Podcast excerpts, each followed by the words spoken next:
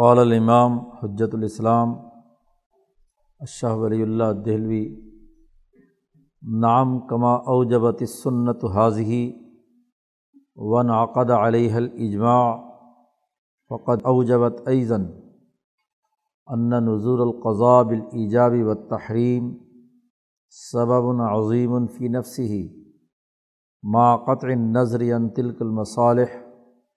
لإثابة المطیع وعقاب العاصی۔ کتاب کا مقدمے میں امام شاہ ولی اللہ دہلوی رحمۃ اللہ علیہ نے دو تین بنیادی اساسی سوالات کے جوابات دیے ہیں۔ گزشتہ سبق میں ہم نے یہ دیکھا کہ شاہ صاحب نے ان لوگوں کا رد کیا ہے جو یہ تصور کرتے ہیں کہ دین کے معاملات میں عقل کا کوئی دخل نہیں ہے، کسی مصلحت اور کسی علت کی بنیاد پر دین کے مسائل میں گفتگو کرنا درست نہیں ہے، بس اللہ نے حکم دے دیا اور ہمیں ہر حال میں انہیں ماننا ہے، چاہے عقل میں آئے یا نہ آئے۔ شاہ صاحب نے قرآن، حدیث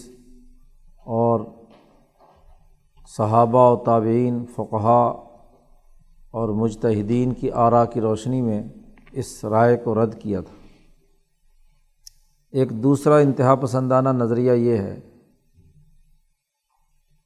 کہ دین تمام کا تمام من کل الوجوہ عقلی ہے، کہ ہماری عقل میں آئے گا تو ہم مانیں گے اور اگر عقل میں نہیں آئے گا تو ہم تسلیم نہیں کریں گے۔ دوسری انتہا ہے، اس میں یہ سوچ پیش نظر ہے کہ دین جن احکامات کا تذکرہ کرتا ہے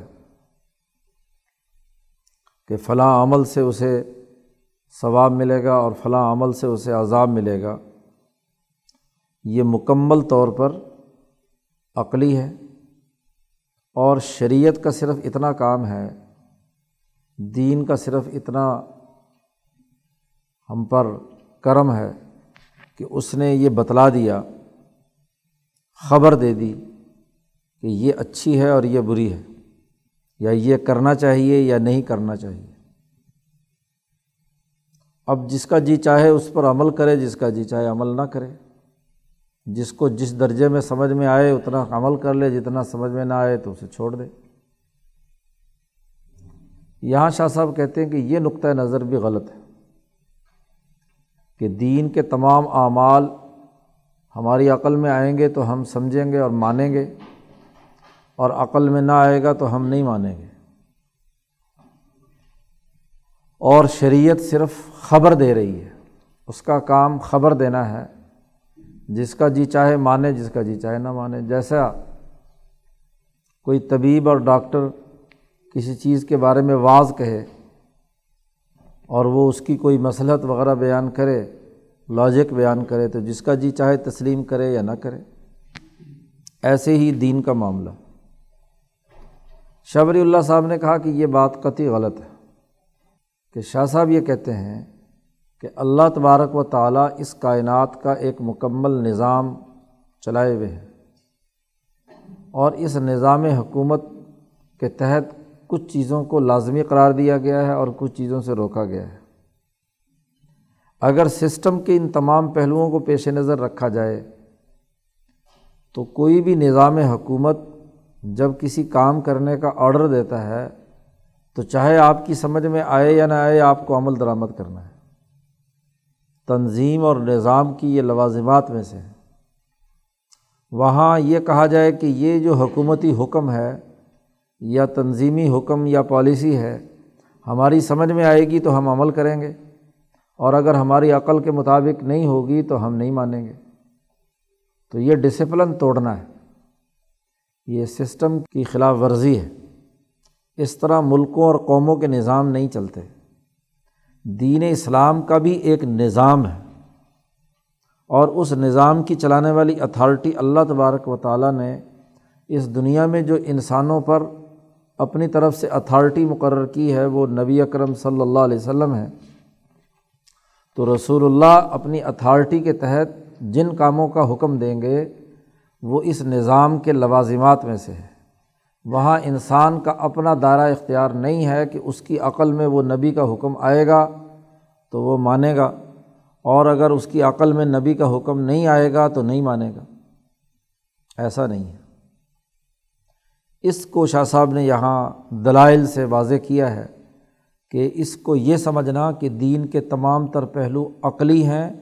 اور ہم نے اپنے عقل کے معیار پر پرکھنا ہے،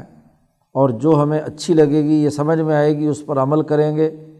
بغیر کسی سسٹم اور ڈسپلن کی پاسداری کے۔ تو یہ نقطہ نظر بھی غلط ہے، یہ نظام کی خلاف ورزی ہے، یہ ڈسپلن کو توڑنا ہے۔ شاہ صاحب کہتے ہیں کہ جیسے سنت نے اس چیز کو لازمی قرار دیا ہے، یعنی یہ جو پچھلی گفتگو ہوئی تھی کہ سنت اور نبی اکرم صلی اللہ علیہ وسلم کی تعلیمات کی روشنی میں یہ بات واضح ہوئی کہ جو بھی حکم اللہ نے دیا ہے یا شارع یعنی نبی اکرم صلی اللہ علیہ وسلم نے دیا ہے، اس کی کوئی نہ کوئی مصلحت ہے، اس کی کوئی نہ کوئی حکمت ہے، اس کی کوئی نہ کوئی علت اور سبب ہے۔ علت و معلول کے اس نظام کے تحت ہی وہ کیا ہے، کام کر رہی ہے۔ جیسے یہ بات ثابت شدہ ہے، ایسے ہی شاہ صاحب کہتے ہیں اور وَنْعَقَدَ عَلَيْهَا الْإِجْمَاعُ، اور اس پر اجماع بھی امت کا منعقد ہو چکا کہ پوری امت کا اس بات پر اتفاق ہے کہ شریعت کے تمام احکامات علت، سبب، حکمت اور مصلحت کے تحت ہوتے ہیں۔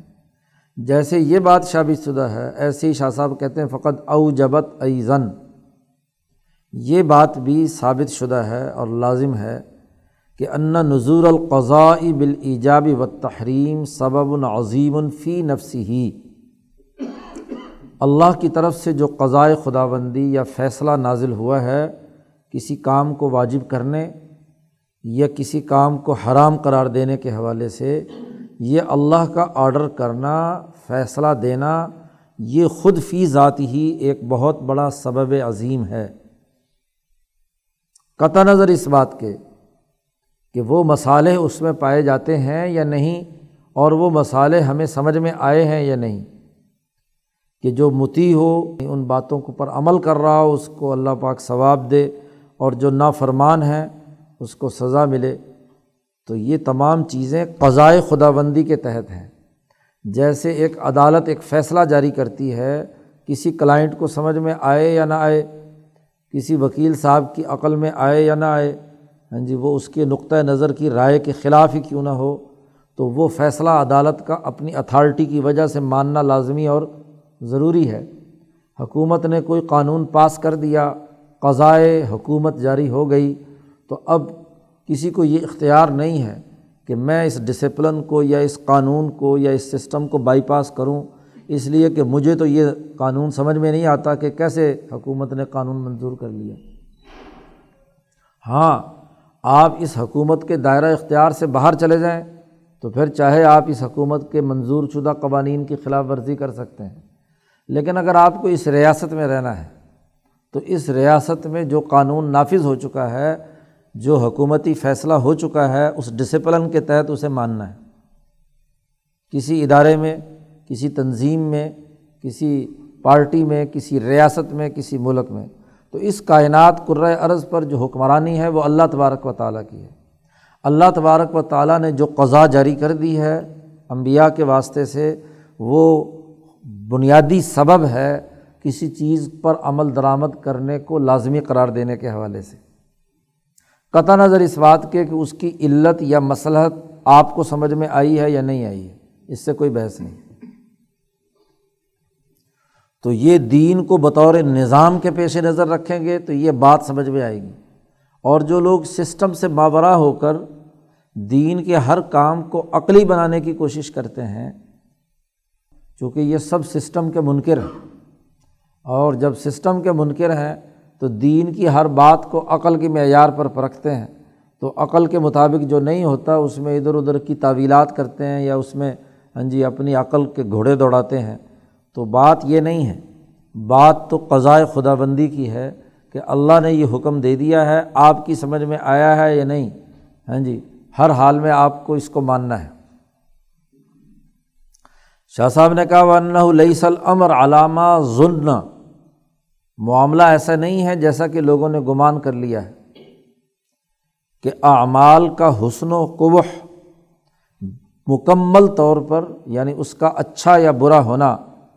مکمل طور پر عقلی ہے، عقلیان من کل وجہ، اور اعمال کی اچھائی یا برائی کے بارے میں ایک بڑی بنیادی بات کہی بمعنی استحقاق العامل الثواب والعذاب، کہ جو کام کرنے والا ہے اگر وہ اچھائی پر عمل کرے گا تو ثواب ملے گا، اور اگر برائی پر عمل کرے گا تو عذاب ملے گا۔ تو یہ عمل اور عمل کی جو سزا یا نتائج ہیں یہ مستحق بننا عقلی ہے، اور جب عقل یہ فیصلہ کر لے کہ یہ کام کرنا ناجائز تھا اور یہ نتیجہ اس کا جی جو نکلا ہے یہ ہر حال میں لازم آئے گا، تو سسٹم کی بات نہیں ہوتی۔ دیکھو سسٹم کے پاس ثواب دیدی اختیارات ہوتے ہیں، سسٹم تبدیل کرتا ہے ایک حکمت اور مصلحت کو، اور جب سسٹم پالیسی بناتا ہے تو مجموعی مفاد کو سامنے رکھتا ہے، کسی فرد کے حوالے سے نہیں ہوتا۔ اب آپ دیکھیے اس کی ایک مثال سے یہاں ہم سمجھ لیں تو زیادہ بہتر ہے۔ نبی اکرم صلی اللہ علیہ وسلم ریاست مدینہ کے سربراہ ہیں، اور حاتب ابن ابی بلتاء وہ ایک جرم کر رہے ہیں، بظاہر انہوں نے ڈسپلن توڑا، انہوں نے ایک خط لکھا کہ حضور مکے پر حملہ آور ہونے والے ہیں، تو یہ اپنے ملک کا راز بیان کرنا بہت بڑی غداری ہے۔ اگر عقلی طور پر دیکھا جائے تو حاتب ابن بلتاء کی سزا ایک ہی تھی، ہاں جی اگر یہاں سسٹم اور نظام کی بات نہ ہو، ایک ہی سزا تھی کہ اس نے ایک جرم کیا ہے، اور اس جرم کی سزا یہی ہے جو عمر فاروق نے کہا تھا کہ مجھے اجازت دو میں اس کی گردن اتار دوں۔ جی آپ نے یہ پڑھا ہے جی سورۃ ممتحنہ کی تفسیر میں۔ اگر اس کو محض عقلی رکھا جائے، یہاں حضور کا معاف کر دینا یا اس کو نظر انداز کر دینا مکمل طور پر یہ بات بتلاتا ہے کہ یہ حضور صلی اللہ علیہ وسلم نے سسٹم کے تقاضے سے کیا۔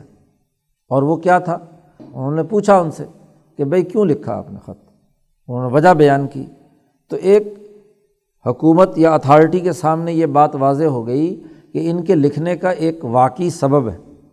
کہ باقی سب لوگوں کے تو وہاں کوئی تعلق نہیں تھا، اور اگر تھے تو ان کے مفادات کا تحفظ کرنے والے بہت سارے لوگ مکہ میں موجود تھے،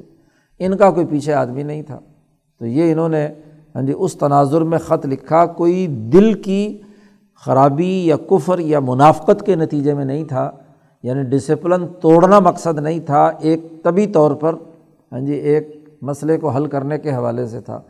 یہی کسی سسٹم کا کام ہوتا ہے، جج کی ضرورت اسی لیے پیش آتی ہے، ورنہ تو لکھا ہوا قانون موجود ہو، بس اس کے اوپر اس کی چھری کے نیچے جو آ گیا اس کو ذبح کرتے چلے جاؤ، اور جو نہیں آیا وہ چاہے مجرم ہی کیوں نہ ہو اس کو معاف کرتے چلے جاؤ۔ تو جج انہی تمام حالات کو دیکھ کر فیصلہ کرتا ہے کہ کیا یہ بدنیتی سے عمل کیا گیا ہے یا نیت کی بنیاد پر اور ارادے اور عزم سے کیا گیا ہے۔ تو اس لیے سسٹم بڑا بنیادی کردار ادا کرتا ہے۔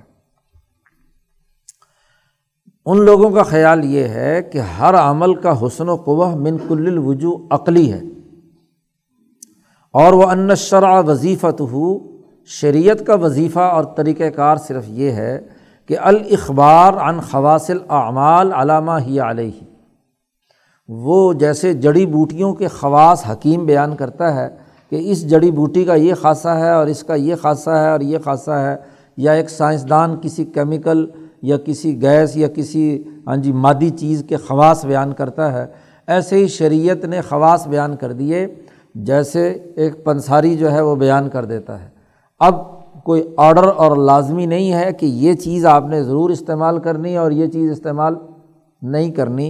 ان لوگوں کا نقطہ نظر یہ ہے کہ وہ صرف یہ خبر دینے کے لیے آئی ہے، دون انشاء الایجاب والتحریم، یہ صرف خبر دینے والے ہیں، یہ حکومتی اتھارٹی کے تحت کسی چیز کو لازم قرار دینے والے یا کسی چیز کو ممنوع قرار دینے والے نہیں ہیں۔ یہاں دو جملے شاہ صاحب نے استعمال کیے ہیں، ایک اخبار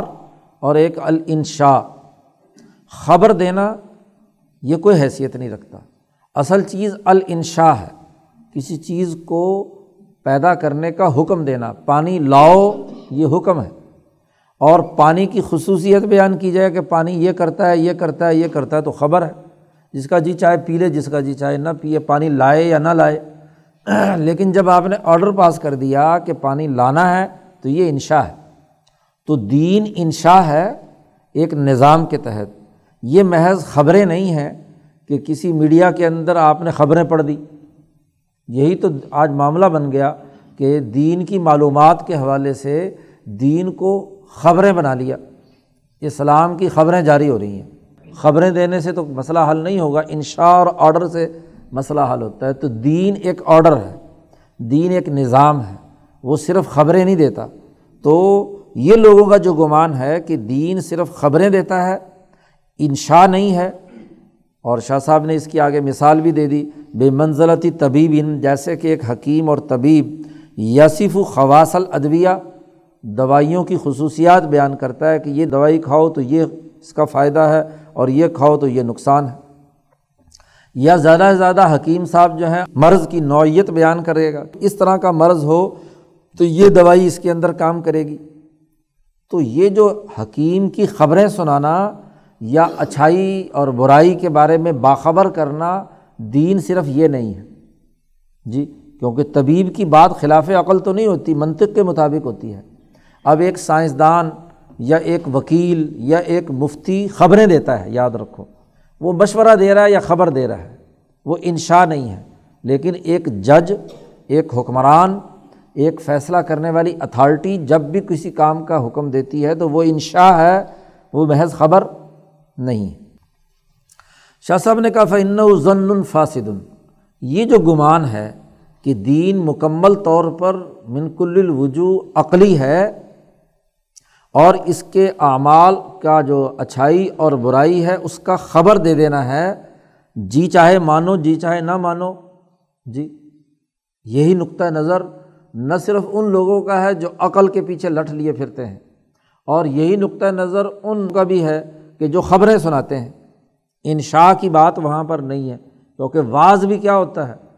خبر ہوتی ہے، جس کا جی چاہے مانے جس کا جی چاہے نہ مانے۔ تو وہ بطور نظام کے اس کو سامنے نہیں رکھتے تو خبریں سناتے ہیں۔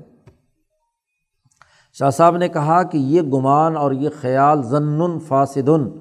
یہ بالکل فاسد اور غلط گمان ہے۔ تمجہ السنت بادی الرائے، سنت نبی اکرم صلی اللہ علیہ وسلم کی ظاہری طور پر اس کو اٹھا کر دیوار پر مارتی ہے۔ مجہ یا مجو کا معنی ہوتا ہے کسی کے منہ پہ کلی کر دینا، یعنی ایسی غلط رائے اور خیال ہے کہ اس کے اوپر سوائے کلی کر دینے کے اور کوئی نہیں ہے، اٹھا کر باہر پھینک دینے کے قابل ہے۔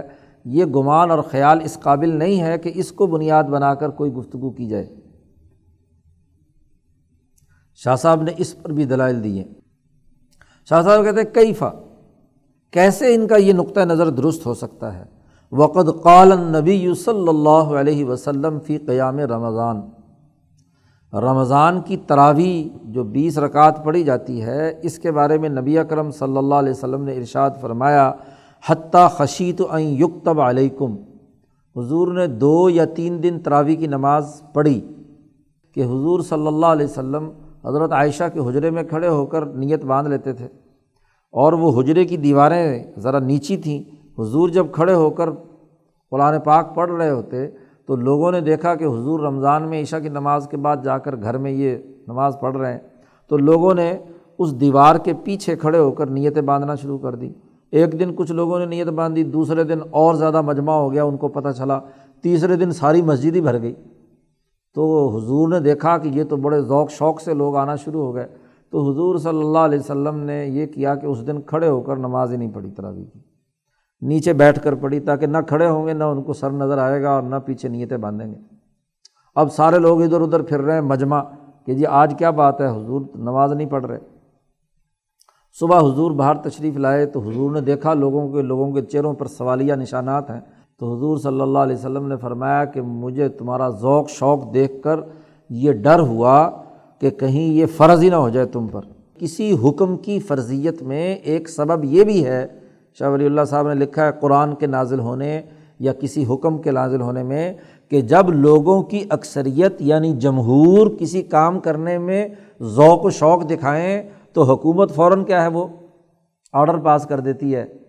تو جو کام لوگ جمہور کر رہے ہوں اور ذوق شوق سے کر رہے ہوں تو ہر سسٹم یہ چاہتا ہے کہ یہ ذوق شوق برقرار رہے، تو وہ ایک نیا نافذ حکم نافذ کر دیتا ہے۔ تو دین کے نزول کا یا اللہ کی طرف سے احکامات کے آنے کا ایک سبب یہ بھی ہوتا ہے کہ جمہور انسان اگر ایک کام کو کرنے لگ جائیں ذوق شوق سے تو وہ ان کے اوپر کیا ہو جاتا ہے، اور پھر ان کے لیے تو چلو ذوق شوق کی وجہ سے ہو گیا، لیکن بعد میں آنے والوں کے لیے مصیبت بن جاتی ہے کہ جناب والا یہ اب قانون ہے، اب جب حکومت کا آرڈر آ گیا تو اب اس کی خلاف ورزی تو ہو نہیں سکتی۔ تو اسی لیے نبی اکرم صلی اللہ علیہ وسلم نے ہاں جی سوال کرنے سے بھی منع فرما دیا، اور قرآن نے بھی کہا کہ لا تسألوا عن اشیاء ان تبد لکم تسؤکم، سوالات مت کیا کرو زیادہ، کیونکہ اگر اس وحی کے نزول کے وقت نئے سوالات اٹھائے جائیں تو ظاہر ہے کہ ان سوالات کے جوابات دینے پڑیں گے، اور جب جوابات دیں گے تو جب بھی کسی قانون کی تشریح کا جواب لکھا جاتا ہے یا سپریم کورٹ کسی معاملے میں کوئی رولنگ جاری کر دیتی ہے تو وہ رولنگ بعد میں کیا بن جاتی ہے، نظیر اور قانون بن جاتی ہے۔ تو اس لیے سوال ہی پٹ اپ نہ کرو۔ حضور کی زندگی میں منع کر دیا گیا آخری زمانے میں کہ سوالات کرنے کی اجازت نہیں ہے، لا تسألوا عن اشیاء، اور یہ اس وقت نازل ہوئی جب حج حضور صلی اللہ علیہ وسلم نے کیا تو وہاں لوگوں نے سوال کیا کہ کیا یا رسول اللہ یہ سال میں حج فرض ہے یا ہر سال فرض ہے ہم پر؟ تو حضور چپ رہے، نہیں کوئی جواب دیا، دوبارہ پھر سوال کر دیا، حضور پھر نظر انداز کیا، تیسری دفعہ پھر اس نے کیا تھوڑی دیر کے بعد اٹھ کر سوال کر دیا کہ جی ہر سال حج فرض ہے یا اسی سال؟ تو حضور نے بڑی ناراضگی کا اظہار کرتے ہوئے کہا، اور یہ آیت نازل ہوئی اور یہ آیت پڑھ کر سنائی کہ لا تسألوا عن اشیاء ان تبد لکم تسؤکم، سوالات مت اٹھاؤ کیونکہ اس کے جواب میں جو قانون آئے گا تو وہ پھر تمہیں بعد میں تکلیف دے گا۔ حضور نے فرمایا کہ اگر میں اس وقت یہ کہہ دیتا کہ ہر سال حج فرض ہے تو تمہارے لیے کتنی بڑی مصیبت کھڑی ہو جاتی کہ ساری دنیا سے مسلمان ہر سال حج کرنے کے لیے یہاں آتے، اول تو اتنے بندے یہاں اکٹھے آ کر حج بھی نہیں کر سکتے، تو ایک زندگی میں ایک دفعہ فرض ہے، بس خاموش رہو اس پر۔ تو اس کا مطلب یہ ہے کہ جب انسانوں کا ذوق شوق یا کوئی سوال کہیں پیدا ہو جائے تو ہر سسٹم پر لازمی ہو جاتا ہے کہ اس سوال کا جواب کے لیے کوئی قانون بنائے، اور جب بھی کوئی قانون بنتا ہے تو وہ مشکل کھڑی کرتا ہے، ایک نئی حد بندی پیدا کرتا ہے۔ اس لیے جتنا قانون کے اندر عمومیت ہو، وسعت ہو، اتنا ہی انسانی سوسائٹی کے لیے بہتر ہوتا ہے۔ ہاں ذیلی اور ضمنی اس کی پالیسی یا اس کے عمل درآمد کے پروسیجر بنائے جا سکتے ہیں اور وہ بدلے جا سکتے ہیں، جب کسی نئی ضرورت کے تحت اس کے اندر تبدیلی لائی جا سکتی ہے، لیکن اگر آئین میں لکھ دیا جائے یا قانون بنا دیا جائے تو وہ کیا بن جاتا ہے، ایک بہت بڑا مشکل مسئلہ بن جاتا ہے۔ اسی لیے تراویح کو یعنی بعد میں عمر فاروق کے زمانے میں آ کر اس کو سنت قرار دیا، کیونکہ عمر فاروق نبی کی حیثیت نہیں رکھتے، وہ شارع نہیں ہیں، تو انہوں نے اس کے مطابق کیا ہے ایک طریقہ کار ہے، اور وہ بھی سنت کے درجے میں رکھا کہ لوگ اگر پڑھیں تو قرآن کی حفاظت کا عمل بھی ہوگا کہ ہر سال قرآن یاد کریں گے، سنیں گے، لیکن لازمی اور ضروری تمام انسانوں پر نہیں ہے کہ وہ ہر حال میں کیا ہے تراویح ضرور پڑھیں، فرض بن جائے تو بہت بڑے مسئلہ پیدا ہو جانا تھا۔ تو حضور نے فرمایا حتیٰ خشیت ان یکتب علیکم، اور اسی طرح نبی اکرم صلی اللہ علیہ وسلم کی ایک اور حدیث میں حضور نے ارشاد فرمایا، بخاری اور مسلم میں یہ روایت ہے، آپ صلی اللہ علیہ وسلم نے فرمایا کہ مسلمانوں کا سب سے بڑا جرم مسلمانوں کے لیے یہ ہے کہ جس نے کسی چیز پر سوال اٹھایا اور وہ چیز پہلے انسانوں پر حرام نہیں تھی، لم یحرم علی الناس کہا ہے، علی المؤمنین نہیں، علی الناس، انسانوں پر وہ چیز پہلے حرام نہیں تھی، اس نے سوال اٹھایا اور پھر اس سوال اٹھانے کی وجہ سے وہ حرام ہو گئی، تو اس سے بڑا مسلمانوں کے اندر مسلمانوں پر کوئی جرم نہیں ہے کہ نیا مشکل قانون پیدا کرنے کے لیے اس نے سوال اٹھا کر ایک مسئلہ کھڑا کر دیا۔ تو یہ اور اس طرح کی بہت ساری احادیث اس حقیقت کی نشاندہی کرتی ہیں کہ یہ پورا کا پورا دین کا ایک نظام ہے، اور اس نظام میں اللہ کی اتھارٹی حکم دینا بنیادی حیثیت رکھتا ہے۔ یہ حکم اور قضا جو اللہ کی طرف سے نازل ہوئی ہے یہ ایک سسٹم کے تحت ہے، اس سسٹم کے تحت جن جن باتوں کا حکم دے دیا گیا انہیں ماننا ہے۔ شاہ صاحب نے ایک طرف تو یہ دو حدیثیں پیش کی، ایسے ہی شاہ صاحب نے دو عقلی دلیلیں بھی پیش کی۔ شاہ صاحب نے کہا کیفا، یہ خیال اور گمان کیسے درست ہو سکتا ہے، ولو کان ذالک کذالک، اگر یہ بات ایسے ہی ہوتی تو پھر کیا ہونا چاہیے تھا، لجاز افطار المقیم الذی یتعانی کتعانی المسافر، مسافر کو روزہ چھوڑنے کی اجازت دی گئی ہے، بعد میں قضا کر لے، لیکن مقیم کو روزہ چھوڑنے کی اجازت نہیں ہے۔ سوال یہاں یہ عقلی طور پر یہ پیدا ہوتا ہے، اگر یہ کہا جائے کہ دین کی تمام باتیں من کل الوجوہ عقلی ہیں اور اس عقلیت کی خبر شریعت نے دی ہے، تو پھر اگر وہ مقیم آدمی جس کو اتنی ہی تکلیف پہنچے جتنی مسافر کو تکلیف پہنچی ہے، تو عقل یہ کہتی ہے کہ اس مقیم سے بھی روزہ کیا چھوڑنے کی اجازت ہونی چاہیے، حالانکہ شریعت کے یعنی سسٹم کے مطابق ایسا کام نہیں، کیونکہ سسٹم جب قانون بناتا ہے تو وہ عمومی طور پر انسانوں کو سامنے رکھ کر بناتا ہے، اس کے جو ذیلی تکلیفیں یا ضمنی کسی فرد کو کوئی مسئلہ پیش آیا ہے قانون اس کو پیش نظر نہیں رکھتا۔ قانون نے حد بندی مقرر کر دی کہ جو مقیم ہے چاہے کتنی ہی تکلیف کیوں نہ ہو وہ مسافر کی طرح روزہ چھوڑنے کی اجازت نہیں ہے، اس لیے کہ سفر کی وجہ سے، اور مسافر جو ہے سفر کی حد بندی کر دی کہ سفر کی حالت میں ہے، چاہے اس کو تکلیف ہو رہی ہے یا نہیں ہو رہی، جہاز میں بیٹھ کر گیا ہے یا کسی آسانی سے گیا ہے، تو قانون بناتے وقت ذیلی اور ضمنی جو مسائل ہیں وہ پیش نظر نہیں رکھے جا سکتے، انفرادی چیزیں نہیں سامنے رکھی جا سکتی، قانون اجتماعی ہوتا ہے اور اجتماعی میں حد بندی یا حدود بندی کرنا ضروری ہے، اور حد بندی کے لیے ایک مقیم ہے ایک مسافر ہے، تو دونوں کا دائرہ کار بالکل دو ٹوک اور واضح ہے، ایک کے لیے روزہ چھوڑنے کی اجازت ہے دوسرے کے لیے روزہ چھوڑنے کی اجازت نہیں ہے۔ تو اگر من کل الوجوہ عقلی ہو اور سسٹم اور نظام کا کوئی عمل دخل نہ ہو تو پھر عقلاً تو کیا ہے، اس مقیم کو بھی روزہ چھوڑنے کی اجازت ہونی چاہیے۔ لمکان الحرج المبنی علیہ الرخص، کیونکہ اس مقیم کو بھی وہ حرج اور تکلیف لاحق ہوئی ہے جس کے وجہ سے مسافر کو کیا رخصت دی گئی ہے۔ اسی طریقے سے ولم یجز افطار المسافر المترفہ، اور اسی لیے جائز نہیں ہے، ہاں جی پھر ہونا تو یہ چاہیے کہ جب اگر سبب یہ ہے کہ مسافر کے وہ روزہ اس لیے چھوڑتا ہے کہ اس کو تکلیف ہوتی ہے، تو وہ مسافر جس کو تکلیف نہیں ہوتی، وہ ایئر کنڈیشن میں بیٹھ کر جہاز میں اڑ کر گیا ہے تو اس کو تو کوئی تکلیف نہیں ہوئی، تو پھر اس کے لیے روزہ چھوڑنا جائز نہیں ہونا چاہیے، اس کو روزہ رکھنا چاہیے۔ اگر اس طرح کی خلط ملط کر دیں تو پھر قانون کا ڈسپلن برقرار نہیں رہتا، سڑک کے لیفٹ طرف چل دائیں بائیں طرف چلنا ہے اور آنے والی ٹریفک ادھر سے آئے گی، اب اگر کوئی آدمی یعنی اس حادثے سے بچ کر دائیں طرف جا سکتا ہے، کوئی اللہ ماشاء اللہ کوئی فرد بچ بچا کر، تو اس کی وجہ سے قانون نہیں بدلا جائے گا، وہ اس کی غلطی قرار پائے گی، اور اگر وہ حفاظت سے چلا گیا تو چلو جی کسی ٹریفک پولیس والے کے نظر میں نہیں آیا تو یہ ایک الگ بات ہے، لیکن ڈسپلن نہیں توڑا جا سکتا۔ آپ اپنی لائن میں رہیں گے، ایک مسافر کی لائن ہے اور ایک ہاں جی مقیم کی، تو اس لیے قانون اور جب سسٹم کی بات آئے گی تو دونوں کے درمیان محض عقلیت کی گفتگو نہیں ہو سکتی۔ وَكَذَلِكَ سَائِرِ الْحُدُودِ الَّتِي حَدَّهَا الشَّارِعُ، جتنے بھی حدود یا قوانین اور ضابطے یا حد مقرر کیے گئے ہیں وہ ہاں جی اسی بنیاد پر ہیں کہ اس کا ایک سسٹم ہے۔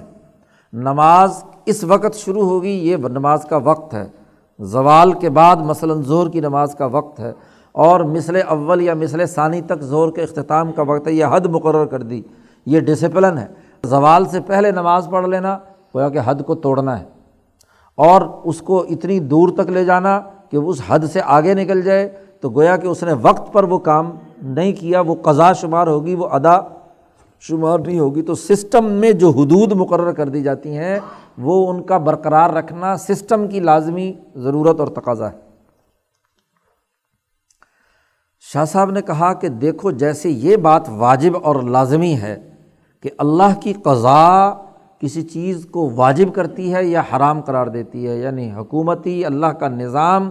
وہ تقاضا کرتا ہے، وہ خود سبب ہے کسی چیز کو جائز یا ناجائز قرار دینے کے حوالے سے۔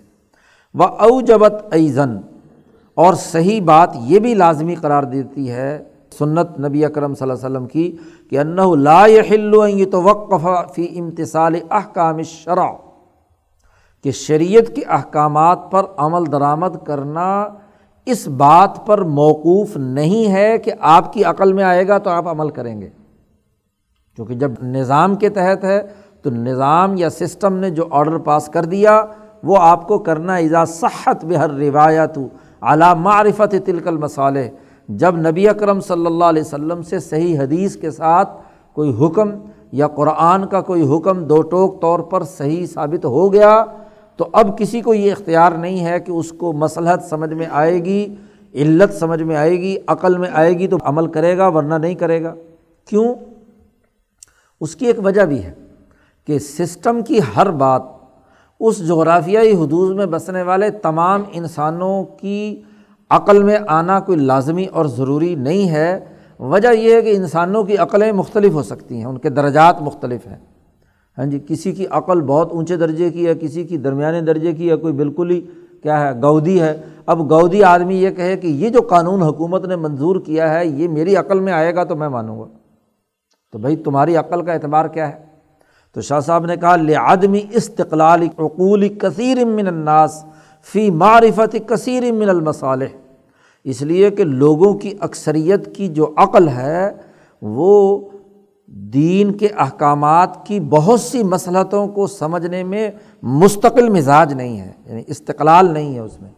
کہ ہر ہر قانون کے پہلوؤں کو وہ سمجھ سکے۔ جی اب جو بات بالائی نظم نے یا اوپر کی ہاں جی انتظامیہ نے کوئی آرڈر پاس کیا ہے، ضروری تو نہیں کہ ہر آدمی ہر ورکر جو ہے اس کی عقل وہ اس کو سمجھ سکے کہ یہ کس لاجک کے تحت کیا ہے یہ حکم دیا گیا ہے۔ اور پھر سب سے بڑھ کر بات یہ ہے کہ اگر عقل کی بات کرنی ہے تو وَلَكَوْنِ النَّبِيِّ صلی اللہ علیہ وسلم اوثق عندنا من عقولنا، خود نبی اکرم صلی اللہ علیہ وسلم کی جو عقل ہے وہ ہم تمام لوگوں کی عقل سے سب سے بڑھ کر ہے، سب سے زیادہ با اعتماد ہے۔ اگر نبی کی عقل میں یہ بات آ گئی اور اس عقل کی بنیاد پر نبی نے ایک آرڈر پاس کر دیا تو اب ہم یہ کہیں کہ ہماری عقل میں نہیں آ رہا ہے تو پھر اپنی عقل کا موازنہ کرنا چاہیے کہ ہم مقابلہ کر سکتے ہیں نبی اکرم صلی اللہ علیہ وسلم کی عقل کا، تو ظاہر ہے کہ آپ صلی اللہ علیہ وسلم کی عقل پر اعتماد کرنا ضروری ہے۔ دیکھو سائنس کی بھی جتنی ایجادات ہیں یا طب کی بھی جتنی دریافتیں ہیں، کیا آپ ہر چیز کو اپنے عقلی پیمانے سے پرکھ لیتے ہیں؟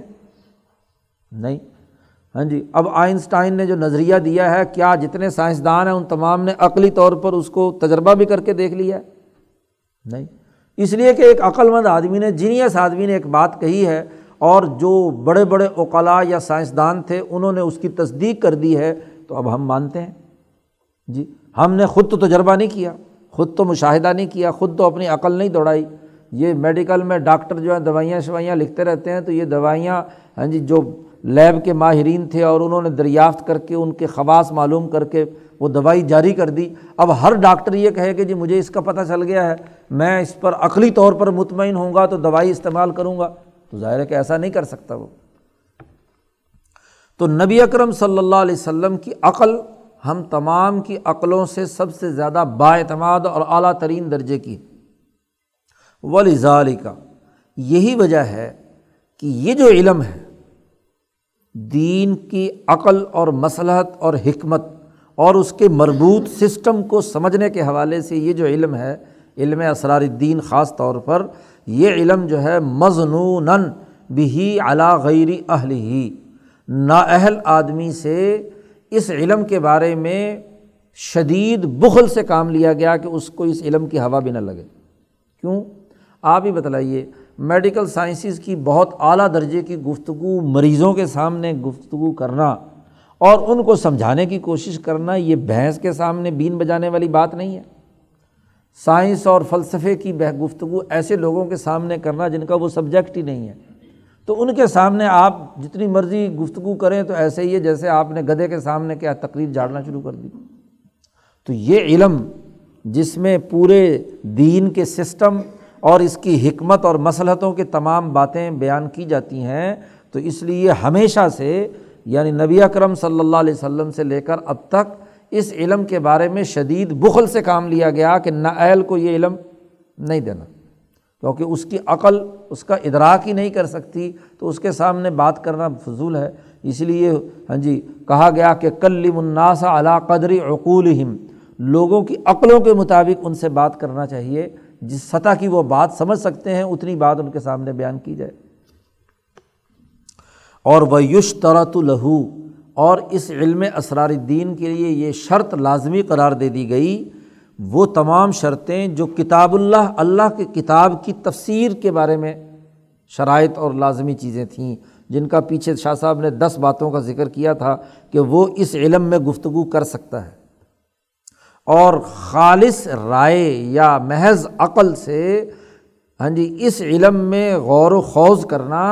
یا کتاب اللہ میں غور و خوض کرنا حرام ہے، غیر المستند الی السنن والآثار۔ نبی اکرم صلی اللہ علیہ وسلم کے بیان کردہ نظام اور صحابہ اور خلفائے راشدین کے کیے ہوئے فیصلوں اور نظائر سے ہٹ کر محض تخیلاتی باتوں پر بحث اور گفتگو کرنا یہ حرام قرار پایا کہ محض عقل کے گھوڑے دوڑائیں تو پھر تو نتیجہ کچھ نہیں نکلے گا جی۔ تو جب تک وہ تمام بنیادی چیزیں جو سسٹم کسی سسٹم کے لوازمات میں سے ہیں وہ سامنے نہ ہوں اور اس کی ذیلی نظائر اور اس کی تفصیلات سامنے نہ ہوں، اس وقت تک اس علم پر بحث کرنا فضول ہے۔ اب قانون کی بحث میں ہاں جی جو آدمی قوانین کی تاریخ نہیں جانتا، قانون سازی کی فلسفی نہیں جانتا، ہاں جی اس کے نظائر جو اب تک عدالتی فیصلے وہ اس کے سامنے نہیں ہے، وہ قانونی موشگافیاں کرنے شروع کر دے جیسا کہ آج کل ہمارے اخبارات، میڈیا اور جناب اہل علم کرتے ہیں، تو وہ پھر لن ترانیاں ہوں گی، اس کا حقائق سے کوئی تعلق نہیں ہوگا۔ شاہ صاحب نے یہاں ایک مثال سے بات سمجھائی، وَظَهَرَ مِمَّا ذَكَرْنَا، جو ہم نے پیچھے ابھی گفتگو کی ہے اس سے یہ بات ظاہر ہو گئی کہ ان الحق فی التکلیف بالشرائع، انسانوں کو جو شریعت کا پابند بنایا گیا ہے اس میں صحیح اور حق بات یہ ہے کہ ایک مثال سے بات سمجھائی کہ اس کی مثال ایسے ہی ہے جیسے کسی آدمی نے اپنے جو ملازمین ہیں ہاں جی وہ مریض ہوئے اور ان مریضوں کے اوپر ایک آدمی مقرر کیا کہ یہ سارے بیمار پڑے ہوئے ہیں، فصلت علیہم رجلا من خاصتہ، اپنے مخصوص افراد میں سے اس کا کوئی نائب ہے، اسسٹنٹ ہے، کوئی سیکرٹری ہے، اس کو اس نے مسلط کیا اور وہاں نافذ کیا کہ یہ اس کمرے میں جتنے بھی لیٹے ہوئے مزدور اور کام کرنے والے سارے بیمار پڑے ہوئے ہیں، اور اس کی ذمہ داری لگائی کہ ان کو دوا پلاؤ، لیسقیہم دواءً، تاکہ ان کو دوا پلائی جائے، فَإِنْ أَطَاعُوا لَهُ أَطَاعُوا السَّيِّدَ، اگر سب کے سب وہ اس کی پابندی کریں گے، وہ دوائی پئیں گے، تو گویا کہ اس انہوں نے اس ڈسپلن کو بھی مانا جو اس ہاں جی سربراہ نے جاری کیا تھا، ہاں جی کسی ہسپتال کے سینئر ڈاکٹر نے جو آرڈر پاس کیا تھا اس آرڈر اور ڈسپلن کو بھی انہوں نے مان لیا، اور جب دوائی پی لیں گے تو پھر کیا ہوگا، ٹھیک بھی ہو جائیں گے، صحت مند بھی ہو جائیں گے۔ اور وَرَضِيَ عَلَيْ عَنْهُمْ سَيِّدُهُمْ، ان کا جو سربراہ ہے وہ ان سے راضی بھی ہو جائے گا، وَأَصَابَهُمْ خَيْرًا، اور ان کو صحت بھی ملے گی، اور وَنَجَوْا مِنَ الْمَرْضِ، اور مرض سے ان کو نجات بھی ملے گی۔ اب وہ پورا ہیلتھ سسٹم ہاں جی اس ڈسپلن کے تحت اس نے دوائیاں استعمال کی، خوراک کھائی، اور اس کے جو وہاں اسسٹنٹ یا سٹاف موجود تھا ان کی تمام باتیں انہوں نے مانی، تو صحت مند بھی ہو گئے اور سسٹم کی بھی پاسداری ہوئی، جو نسخہ لکھا گیا تھا اس کے مطابق عمل درآمد بھی ہو گیا اور سب نے استعمال کر لیا۔ لیکن اگر وہ سارے مریض اکڑ جائیں ہاں جی اور وہ کہیں کہ جی ہم نے تو دوائی یہ کھانی نہیں ہے، پہلے ہماری عقل میں بتلاؤ کہ یہ دوائی، یہ پیراسیٹامول، یہ جو آپ ٹیکا لگا رہے ہو، یہ ہمارے جسم میں کیسے کام کر کے ہمیں صحت مند بنائے گا، تو پھر تو ہم یہ ٹیکا لگوائیں گے، یہ گولی کھائیں گے۔ تو اب ہر آدمی کی تو عقل نہیں ہو سکتی نا، ہو سکتا ہے اللہ ماشاء اللہ کوئی ڈاکٹر ہو اس کو سمجھایا جا سکتا ہے، لیکن باقی ساری قوم کو کیا کیسے سمجھایا جائے گا، وارڈ میں جتنے بھی لوگ پڑے ہوئے ہیں کہ جی وہ عقلی طور پر سمجھایا جائے کہ یہ دوائی اس طریقے سے کام کرے گی۔ تو اگر وہ نافرمانی کریں گے تو اس ہسپتال کے ڈسپلن کو توڑیں گے، اس کے ڈاکٹر کے بتائے ہوئے نسخے کی نافرمانی کریں گے، اور پھر وہ ڈسپلن توڑنے کے نتیجے میں اس کی ناراضگی بھی مول لینی پڑے گی، کل کو وہ اپنے باڑھ سے نکال دے گا کہ بھی جو جنہوں نے دوائیاں نہیں پی نکل جاؤ یہاں سے، کوئی یہاں سے کیا ہے اس کے اندر نہیں رہ سکتا۔ احاطہ بہم غضبہ وجازاہم اسوء الجزاء، بری سزا کے جاؤ مرو کھپو جہاں جانا ہے، یہاں سے اس میرے ڈسپلن کے دائرے سے ہاں جی میری شہرت خراب مت کرو۔ وَحَلَقُوا مِنَ الْمَرْضِ، ایک تو ڈسپلن توڑا اور اس کی سزا ملی، اور دوسرا یہ کہ جب مرض کا علاج نہیں ہوا تو ظاہر ہے کہ اسی مرض کے اندر وہ ہلاک اور تباہ و برباد بھی ہو جائیں گے۔ یہ شاہ صاحب نے ایک مثال دے کر بات سمجھائی۔ اسی طرح شریعت کا حکم کہ اللہ تبارک و تعالیٰ جو اس کائنات کا نظام چلانے والا اصل سید اور سردار ہے، اس نے رجلاً، ایک آدمی کو، حضرت محمد مصطفیٰ صلی اللہ علیہ وسلم کو یا انبیاء کو مقرر کیا کہ یہ سارے بندے جو جو مریض ہیں ان کا علاج ایسے ہوگا، ان کے علاج میں یہ یہ کام کرنے ہیں اور انہوں نے یہ یہ کام نہیں کرنے۔ تو وہ نبی اور پھر نبی کے جو نائب ہیں وہ تمام خلفاء، انہوں نے آرڈر دیا کہ یہ کرو اور یہ نہ کرو۔ یہی خلافت کا نظام ہے کہ وہ اس کے ذریعے سے وہ صحت مند بھی ہو جائیں اور اس ڈسپلن کی انہوں نے پاسداری بھی کی۔ اسی کی طرف اشارہ کیا ہے نبی اکرم صلی اللہ علیہ وسلم نے اپنی اس قول میں کہ جو حضور صلی اللہ علیہ وسلم نے فرشتوں سے روایت کی ہے، اور راویاً عن الملائکہ، کہ فرشتے، حدیث میں آتا ہے کہ فرشتوں نے ہاں جی مثال بیان کی کہ ان مثلہ کمثل رجل بنا دارن، ایک فرشتہ حضور صلی اللہ علیہ وسلم کے سرانے آ کر کھڑا ہو گیا تھا، اور ایک پینتی کی طرف جبرائیل اور دوسرا میکائیل، دونوں نے مکالمہ کیا ہے۔ حضور صلی اللہ علیہ وسلم سو رہے تھے اپنے ہاں جی بستر پر، تو دونوں ہاں جی کھڑے ہو گئے اور انہوں نے آپس میں مکالمہ کیا ہے جو نبی اکرم صلی اللہ علیہ وسلم نے سنا۔ تو وہ ایک فرشتہ کہتا ہے کہ مثلہ، نبی اکرم صلی اللہ علیہ وسلم کی طرف اشارہ کر کے، ان کی مثال ایسے ہی ہے، کمثل رجل، جیسے ایک ایسے آدمی کی مثال کہ بنا دارن، اس نے ایک بڑا بنگلہ، کوٹھی بنایا، مکان بنایا، اور وجعل فیہا مأدبا، ظاہر ہے جب نیا مکان بنے گا تو دعوت کرنی ہے، تو اس نے دعوت کا انتظام کیا، اس میں لوگوں کو بلایا، مأدبا، وبعث داعیا، اور اس نے لوگوں کو بھیجا کہ جاؤ جی فلانے فلانے کو بلا لاؤ اس دعوت کے اندر کھانا کھانے کے لیے۔ اب فمن اجاب الداعیہ داخل الدار، اب جو جو اس ہاں جی دعوت کی جس نے قبول کر لی اور وہ وہاں آ گیا تو ظاہر ہے کہ وہ بڑا سا گھر جو بنایا ہوا ہے اس کے اندر وہ داخل ہوگا، اور وہ اکل من المأدبہ تھی، اور اس نے وہاں اس دسترخوان سے کھانا کھا لیا۔ اور ومن لم یجب الداعی، جس نے اس داعی کی بات کا جواب نہیں دیا اور اس نے وہ دعوت نامے کی طرف کوئی توجہ نہیں کی، تو وہ اس گھر میں نہ تو داخل ہوگا نہ کھانا کھائے گا۔ تو اب جنت کی طرف، جنت کا ایک گھر جس کی طرف داعی یا منادی کا قرآن نے لفظ استعمال کیا ہے کہ ربنا اننا سمعنا منادیا ینادی للایمان ان آمنوا بربکم فآمنا ربنا فاغفر لنا ذنوبنا وکفر عنا سیئاتنا وتوفنا مع الابرار۔ تو ہم نے ایک منادی کی پکار سن لی، ہاں جی، تو ہم نے اس پر ایمان لے آئے۔ تو نبی اکرم صلی اللہ علیہ وسلم نے آ کر دعوت دی داعی کی حیثیت سے۔ اب جو بھی اس دعوت کو قبول کرے گا، اس سسٹم کو مانے گا، تو وہ اس جنت کے گھر میں داخل ہو جائے گا، اور وہاں جو اس کے لیے تمام چیزیں انعامات رکھی ہوئی ہیں ان سے وہ ہاں جی انہیں حاصل کرے گا۔ تو نبی اکرم صلی اللہ علیہ وسلم نے فرشتوں کی یہ گفتگو نقل کی۔ تو شاہ ولی اللہ صاحب کہتے ہیں کہ اس حدیث میں بھی یہ اشارہ ملتا ہے کہ یہ ایک سسٹم کے تحت کام ہے، یہ سسٹم کے بغیر محض خبر کے طور پر یہ بات نہیں ہے۔ ایک اور حدیث بھی بیان کی، وحیث قال، اور نبی اکرم صلی اللہ علیہ وسلم نے یہ بھی ارشاد فرمایا کہ انما مثلی و مثل ما بعثنی اللہ بہ، میری مثال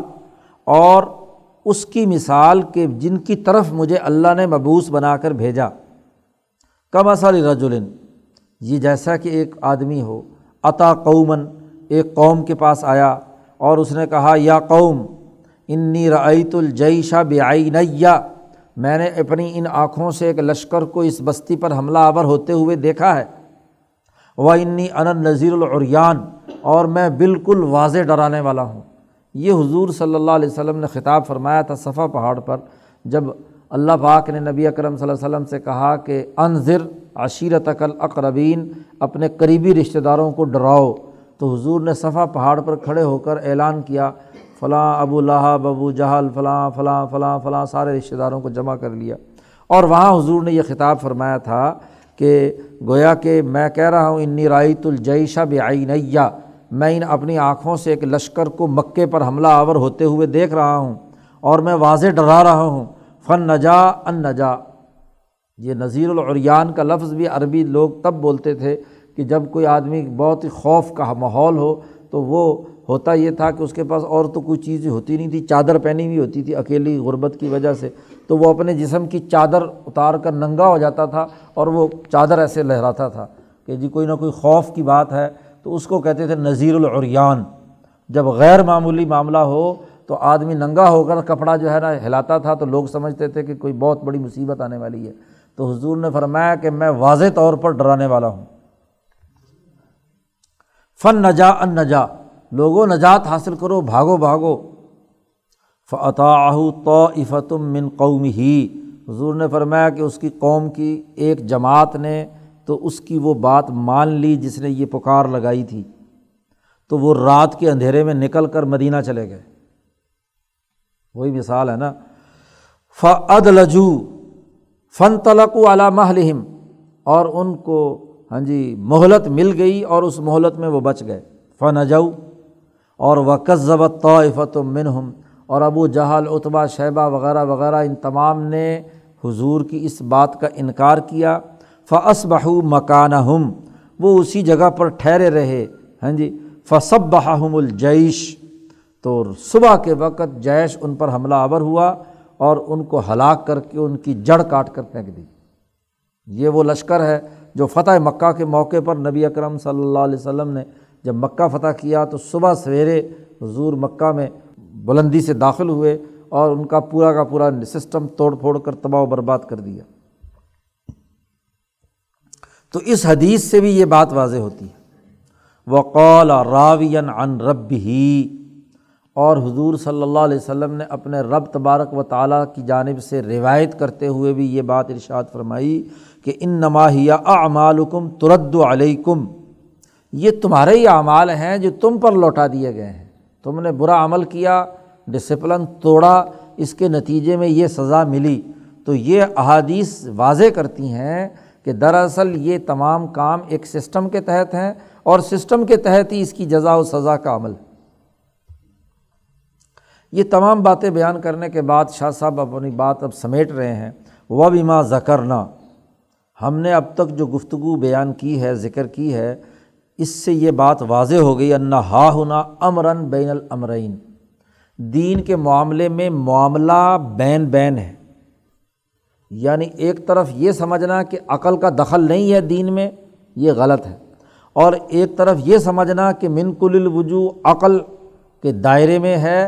اور اس میں کسی سسٹم یا قضاء کا کوئی دخل نہیں، تو یہ دو انتہائیں ہیں۔ جتنی ہم نے دلائل اور گفتگو کی ہے عقلی، نقلی یا قرآن اور سنت سے،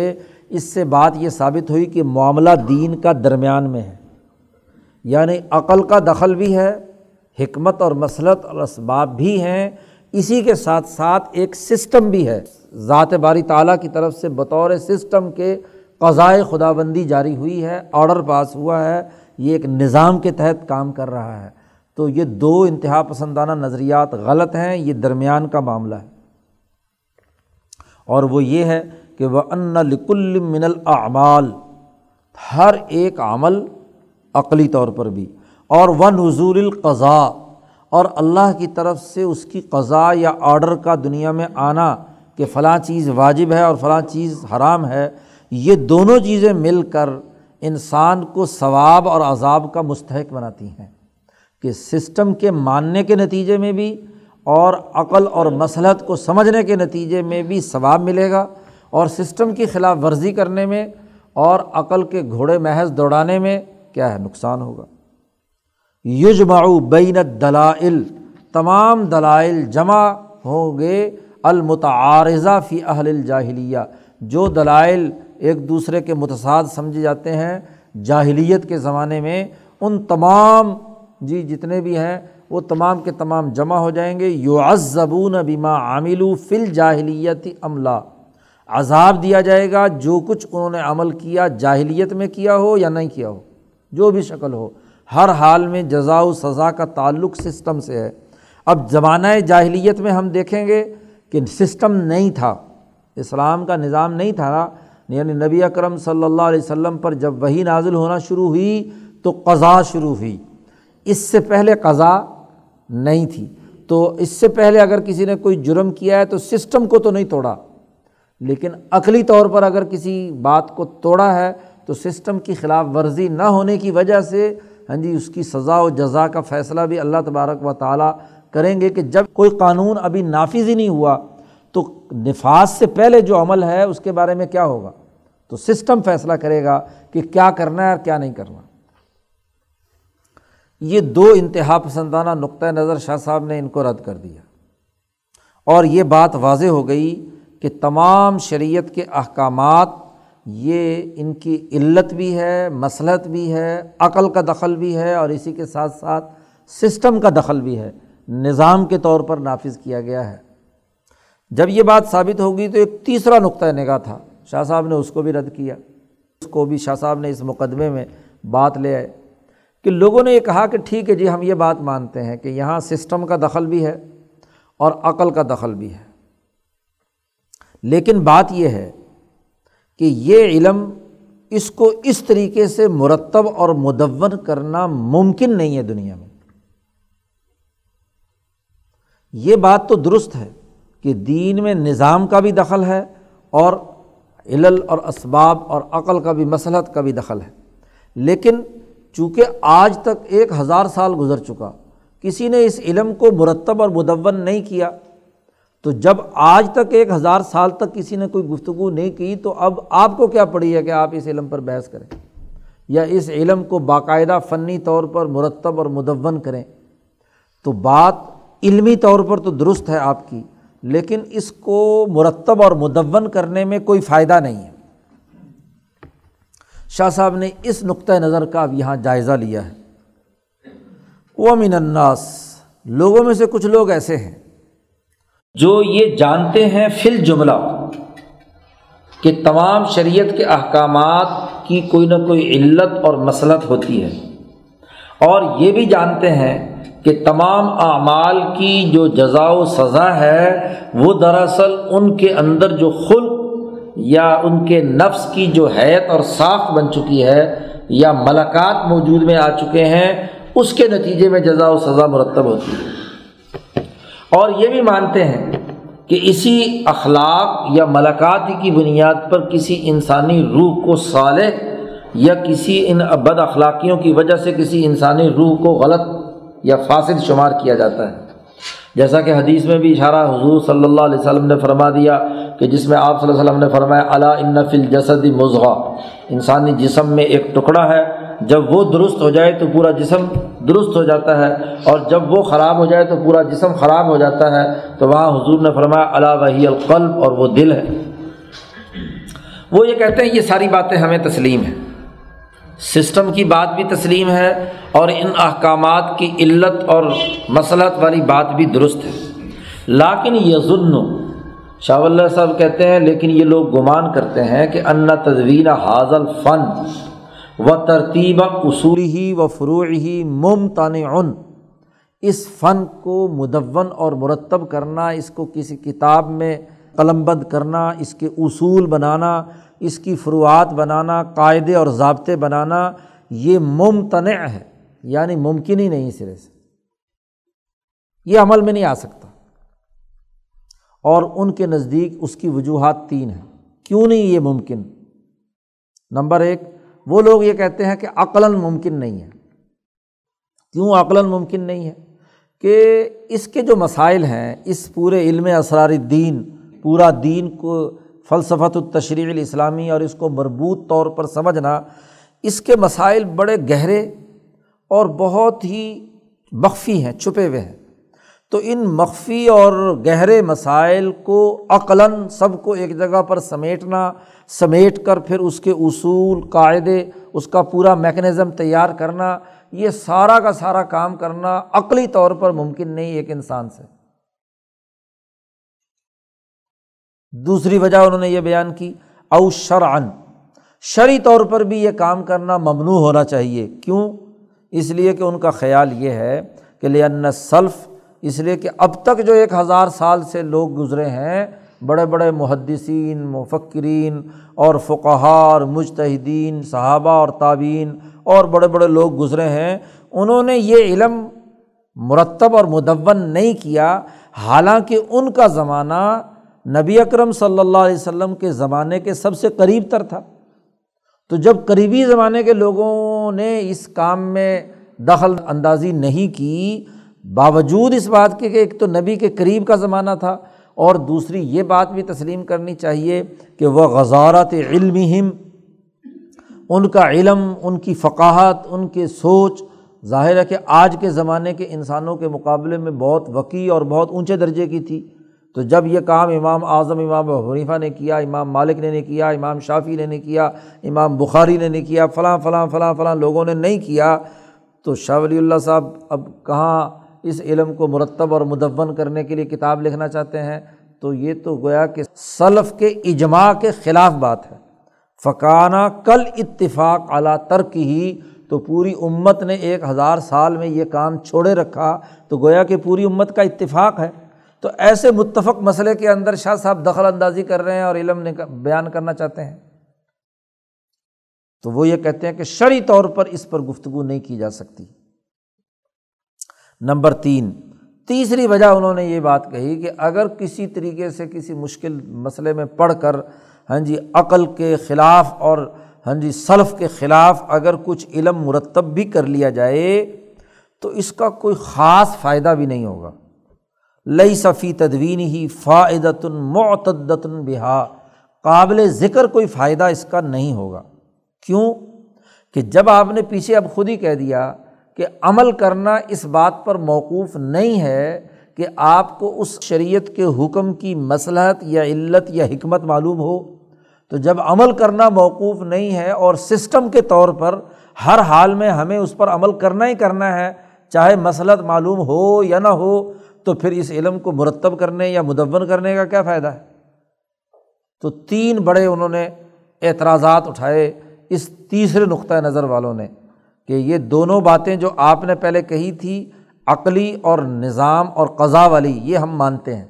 لیکن اس کو مرتب اور مدون نہیں کیا جا سکتا، اس کے اصول، قاعدے اور ضابطے نہیں بنائے جا سکتے۔ اور یہ جو شاہ صاحب بیان کر رہے ہیں نا، یہ اس دور کے، جب سے شاہ صاحب نے یہ کتاب لکھی ہے اب تک کے دو ڈھائی سو تین سو سال کے سارے مولویوں کی پرواز اسی تناظر میں ہے۔ وہ ان تین پہلوؤں کے حوالے سے کوئی عقلی طور پر انکار کرتا ہے، اور کوئی شرعی طور پر انکار کرتا ہے،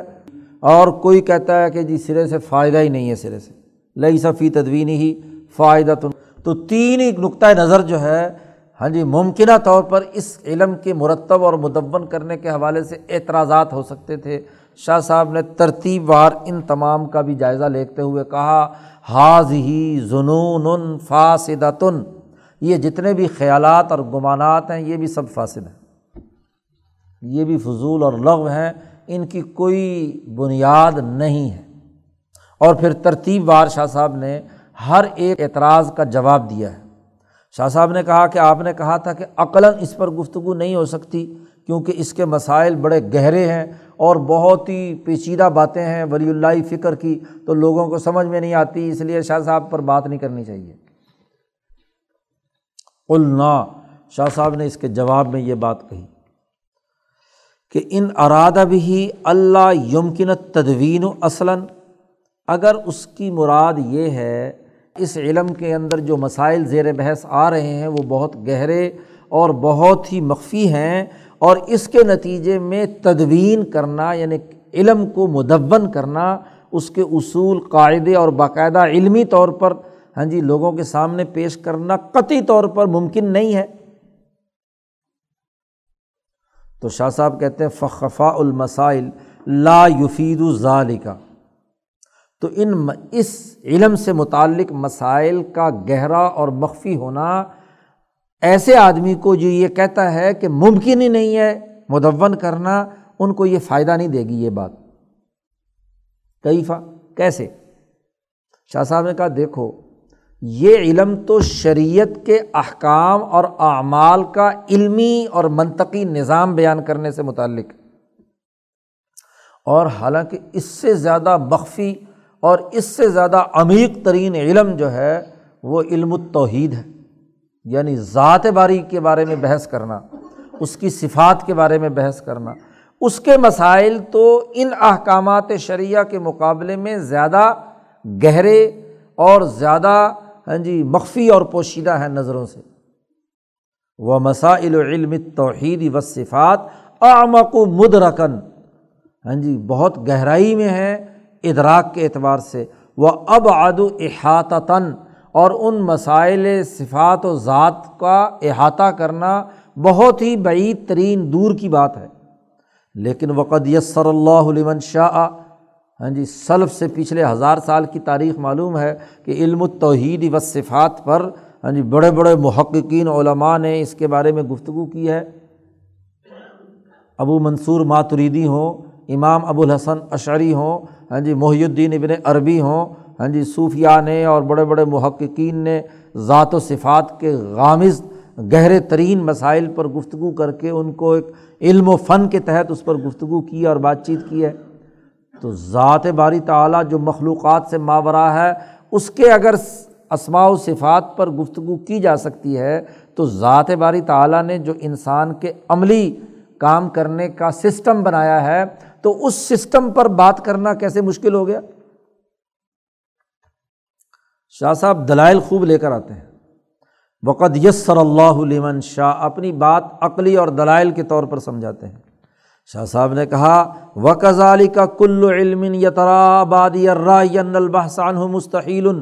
وَالْإِحَاطَةَ بِهَا مُمْتَنِعَةٌ، ایسے ہی ہر وہ علم کہ جس کو جب ظاہری طور پر کوئی آدمی دیکھتا ہے شروع پہلی نظر میں تو اس کا خیال ہوتا ہے کہ اس علم پر بحث کرنا تو محال ہے، مشکل ہے، بڑی مشکل ہے، اس پر گفتگو نہیں کی جا سکتی، اور اس علم کے تمام پہلوؤں کا احاطہ کرنا ہاں جی بہت ہی ممتنع ہے، یعنی ناممکن ہے۔ لیکن جب کوئی آدمی اس علم میں داخل ہو کر اس علم سے متعلق جو آلات و ذرائع ہیں جب اس کی ریاضت کرتا ہے،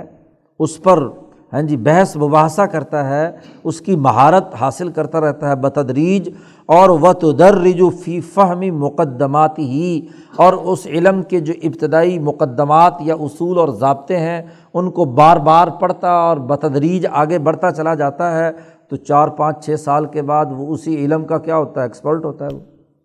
جی، اس کو یہ قدرت حاصل ہو جاتی ہے کہ وہ اس علم کے بارے میں علمی انداز میں گفتگو کر سکے۔ جب بھی کوئی طالب علم کسی نئے علم کے ہاں جی حصول کے لیے کسی کالج یونیورسٹی میں داخل ہوتا ہے تو اس کو وہ علم پہاڑ جیسا مشکل لگتا ہے، ہاں جی، لیکن جیسے جیسے وہ بتدریج ہاں جی چھوٹے سے آگے آگے بڑھتا بڑھتا بڑھتا آگے پہنچتا ہے تو وہی اس علم کا سب سے بڑا ماہر بن جاتا ہے۔ تو یہ تو کوئی بات نہیں ہوئی کہ جی مسائل چونکہ مشکل ہیں، اس مشکل کی وجہ سے اس علم کو مرتب اور مدون نہیں ہونا چاہیے۔ شاہ صاحب نے کہا کہ جب یہ آدمی آگے بڑھتا ہے تو یہی آدمی جو ایک زمانے میں اس علم کو مشکل سمجھتا تھا، ایک وقت آتا ہے کہ جب یہ پی ایچ ڈی کر لے، پروفیسر ہو جائے، بہت ساری زندگی گزار لے، چالیس پچاس سال اس نے محنت کی ہو، تو وہ بسا اوقات اسی علم کے قوانین بناتا ہے، اس علم کا اتنا ایکسپرٹ ہو جاتا ہے کہ اس کے ذیلی اور ضمنی بائلاز بناتا ہے، ہاں جی، و تفریع و فروعی و زویعی، اس کے متعلقات کی ضمنیہ اور تمام پہلو کا وہ احاطہ کر کے اس پر بڑا مفصل لیکچر دے لیتا ہے۔ تو یہ تو کوئی بات نہیں ہے کہ آپ کہتے ہیں کہ جی مشکل ہے، اس مشکل کی وجہ سے اس علم کو مرتب اور مدون نہیں کرنا چاہیے۔ تو اگر آپ کی ارادہ خیال یہ ہے کہ یہ سرے سے ممکن نہیں ہے تو یہ ان دلائل کی روشنی میں کیا ہے، یہ بات آپ کی غلط ہے۔ وَإِنْ أَرَادَ الْعُسْرَ فِي الْجُمْلَةِ، اور اگر اس کا مراد یہ ہے اس بات سے کہ اس علم سے متعلق مسائل مشکل ہیں اور مشکل فی الجملہ ہیں، یعنی واقعتاً کچھ مشکل ہیں، تو شاہ صاحب کہتے ہیں فمسلمٌ، یہ بات تو تسلیم شدہ ہے کہ اس علم کے مسائل اتنے آسان نہیں ہیں کہ ہر ایک کو کیا ہے سمجھ میں آ جائیں۔ ایسی مشکل جو ہے اس کو تو ہم کیا ہے تسلیم کرتے ہیں، لیکن بھائی بات تو یہی ہے، لَاكِنَّهُ بِالْعُسْرِ يَظْهَرُ فَضْلُ بَعْضِ الْعُلَمَاءِ عَلَى بَعْضٍ، جب کوئی مشکل مسئلہ حل کرنا ہو تو تبھی تو اہل علم میں سے بعض اہل علم کو دوسرے بعض اہل علم پر کیا ہوگی فضیلت حاصل ہوتی ہے کہ ایک مشکل سوال آیا تو کون آدمی ہے جو اس کو حل کرے گا، جو حل کرے گا اس کو کیا ہے اعلیٰ درجے کا آدمی مانا جائے، عالم مانا جائے گا، اور جو نہیں حل کر سکے گا کہیں گے پھسڈی آدمی ایسے ہی چھولے دے کے پاس ہوا۔ تو فضیلت کا پتہ تو مشکل سے چلتا ہے نا، آسان آسان حلوہ تو سارے کھا لیتے ہیں، اس کا کیا ہے۔ اور ایک بڑی اہم بات شاہ صاحب نے کہی، وَأَنَّ بُلُوغَ الْآمَالِ فِي رُكُوبِ الْمَشَّاقِ وَالْأَحْمَالِ، دیکھو آرزوؤں اور امیدوں کے حاصل کرنے میں مشقتوں اور ہولناک سواریوں پر سوار ہونا پڑتا ہے۔ ہاں جی، جو آدمی بلند عزائم رکھے، بہت اونچے درجے کی اس کی آرزوئیں اور امیدیں ہوں، تو ان کو حاصل کرنے کے لیے تو مشقتیں برداشت کرنی پڑتی ہیں، خطرناک راستوں پر سفر کرنا پڑتا ہے، تبھی آدمی جا کر منزل مقصود تک پہنچ سکتا ہے۔ آسان سے راستے پر، سڑک پر تو ہر آدمی چل جائے گا، مشکل راستے پر چلنے سے ہی پتہ چلتا ہے کہ کس نے چوٹی سر کی یا کیٹو کی، اسی سے پتہ چلے گا نا۔ اور شاہ صاحب نے ایک اور بات کہی، وَأَنَّ اقتعاد غارب العلوم بتجشم العقول و امعان الفہوم، علوم کی گردنوں پر سواری عقل کے مستقل مزاج ہونے اور فہم کی گہرائی سے حاصل ہوتی ہے۔ جس کے اندر فہم کی گہرائی ہے، جس کے اندر عقل کے اندر مستقل مزاج ہے، وہی علوم کی گردنوں پر سوار ہو سکتا ہے، ورنہ تو بیچارہ اعلی علم کے نیچے دب کر رہ جائے گا۔ جیسے ہم کوئی کتاب پڑھ لیتے ہیں نا، تو کتاب ہمارے اوپر حاوی رہتی ہے، ہاں جی، کتاب غالب رہتی ہے، کئی دن تک اس کتاب کے نشے میں رہتے ہیں، تو علم ہم پر سوار ہوتا ہے۔ لیکن اگر عقل مستقل ہے اور فہم گہری ہے، تو جو کتاب پڑھی ہے آدمی اس کے علم پر سوار ہو جاتا ہے، نہ کہ علم آپ پر سوار ہو۔ یہ جتنے بھی یہاں علم پر بیان کرنے والے لوگ ہوتے ہیں، عام طور پر وہ علم ان پر سوار ہوتا ہے، حالانکہ ماہر وہ ہے جو علم پر سوار ہو، یعنی حاکم اور مجتہد ہو۔ جو حضرت شاہ عبد القادر صاحب رائے پوری نے جملہ کہا ہے نا کہ علم تصوف پر ہمارے بزرگ جو ہیں، حاجی امداد اللہ مہاجر مکی، حضرت نانوتوی، حضرت گنگوہی اور حضرت رائے پوری، یہ حاکم تھے نہ کہ محکوم۔ جی یہ جملہ حضرت نے فرمایا وہاں، تو یعنی اس علم پر سوار ہیں، نہ کہ اس علم کے بوجھ تلے دب کر کیا ہے کسی ایک پہلو یا کسی ایک حصے کے اندر صرف عقل دوڑا رہے ہیں۔ تو شاہ صاحب نے کہا کہ علم کی گردنوں پر سوار ہونے کے لیے عقل کا بلند ہونا اور فہم کا گہرا ہونا لازمی اور ضروری ہے، اور اسی سے پتہ چلتا ہے کہ کتنے مشکل مسئلے حل کر سکتا ہے انسان۔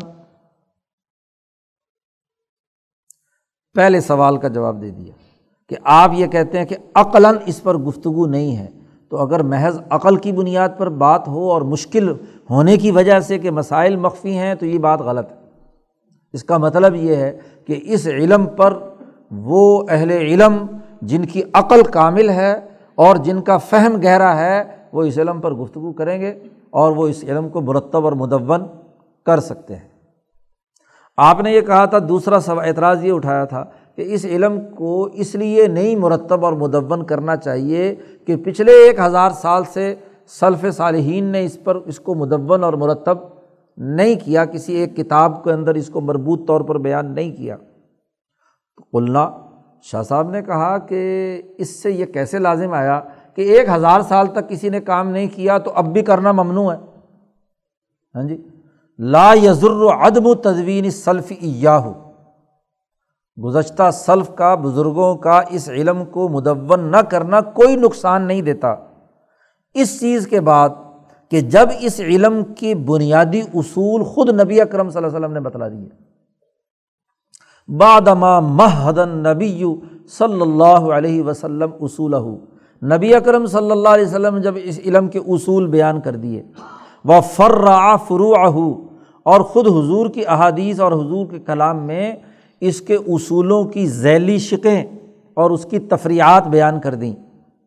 اور وقتفا اسرہ فقہاء الصحابہ، اور حضور کے نقش قدم پر صحابہ میں سے جو فقہاء صحابہ ہیں، ہاں جی، وہ ان کے نقش قدم پر چلے ہیں، یعنی انہوں نے اس کے اصول اور فروع پر گہری گفتگو کی ہے، جیسے کہ امیرِ المؤمنین، جیسے دو امیر المومنین حضرت عمر فاروق اور علی المرتضیٰ، یہ دونوں وہ اقضاہم علی، قضا جاری کرنے میں، فیصلہ سازی میں علی کا مقام بہت اونچا ہے، اور عمر فاروق رضی اللہ تعالیٰ عنہ کی فقاہت، جنہوں نے وہ پورا سسٹم بنایا، اس سسٹم کی ابتدائی تمہید ابو بکر صدیق نے قائم کی، اور اس سسٹم کو، سٹرکچر کو پورے کو تعمیر کیا عمر فاروق نے، اور حضرت عثمان غنی نے اس کی تکمیل کی۔ تو حضرت عمر کی بات کا مطلب یہ ہے کہ تینوں خلفاء اس میں آ گئے، اور حضرت علی نے آ کر اگلے دور میں نئی پارٹی پیدا کرنے کے لیے جو اصول اور ضابطے اور قاعدے اور فقاہت کی بات تھی، وہ حضرت علی نے مرتب کی۔ تو شاہ ولی اللہ صاحب کہتے ہیں کہ جب دو امیر المومنین، دو خلفاء راشدین، اور ایسے ہی زید ابن ثابت، عبداللہ ابن عباس، اور خواتین میں حضرت عائشہ صدیقہ فقہائے صحابہ میں سے شمار ہوتی ہیں، وغیرہم رضی اللہ عنہ، بحثوا عنہ، انہوں نے اس علم سے متعلق بحثیں کی ہیں، وَأَبْرَزُوا وُجُوهًا مِّنْهُ، اور اس کی بہت ساری وجوہات کو انہوں نے ظاہر کیا ہے، فقہائے صحابہ نے یہ کام کیا۔ پھر شاہ صاحب نے کہا ثم لم يزل علماء الدین، دین کے جو بڑے بڑے علماء رہے ہمیشہ وہ اس علم پر گفتگو کرتے رہے، وَسُلَّاكُ سَبِيلِ الْيَقِينِ، یقین کے راستے کے چلنے والے صوفیاء اور اولیاء اللہ ہیں، وہ بھی اس معاملے پر گفتگو کرتے رہے، يُظْهِرُونَ مَا يَحْتَاجُونَ إِلَيْهِ، ان کو جہاں جہاں جس جس پہلو سے ضرورت پیش آئی، انہوں نے اس علم سے متعلق کچھ پہلوؤں کو ظاہر کیا، مما جمع اللہ فی صدورہم، جو اللہ پاک نے ان کے سینوں میں جو کچھ جمع کیا تھا، کان الرجل منہم، انہوں نے باقاعدہ کتابیں تو مرتب نہیں کیں،